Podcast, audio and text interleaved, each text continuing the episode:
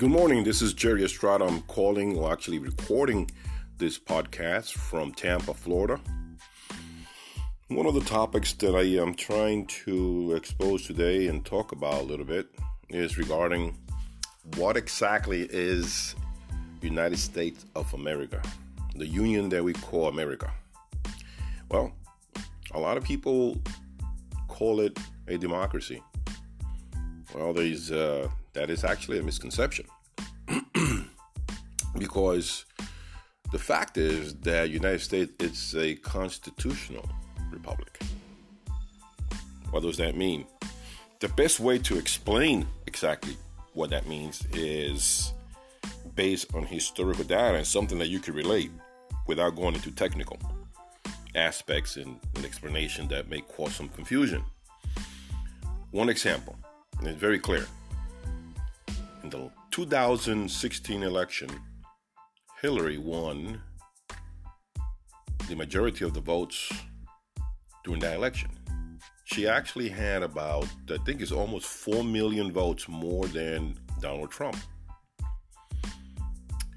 So, in our minds, in our, our misconception concept about democracy, the majority, when they vote, the majority usually wins or wins, period.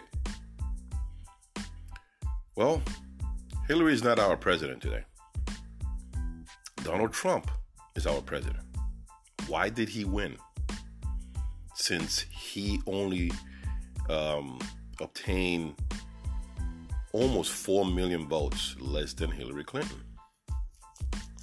Well, that's a very core, centralized example of why we are not a pure democracy. We are a constitutional republic.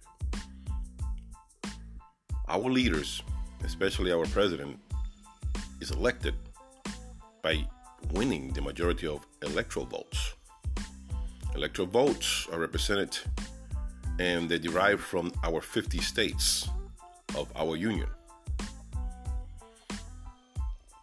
Trump outsmarted Hillary because he acknowledged, knew, and was actually very, very well uh, coached by his um, consultants that you don't win the presidency in America by the majority of the votes or uh, pandering to uh, the industry market or or the uh, or being in favor or in cahoots with the leftist media or going to the biggest city like uh, Chicago, New York City, LA, and so forth, where you have masses amount of of voters, uh, or popular uh, population.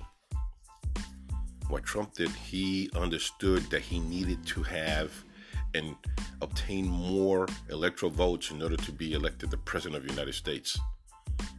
And his strategy was exactly that.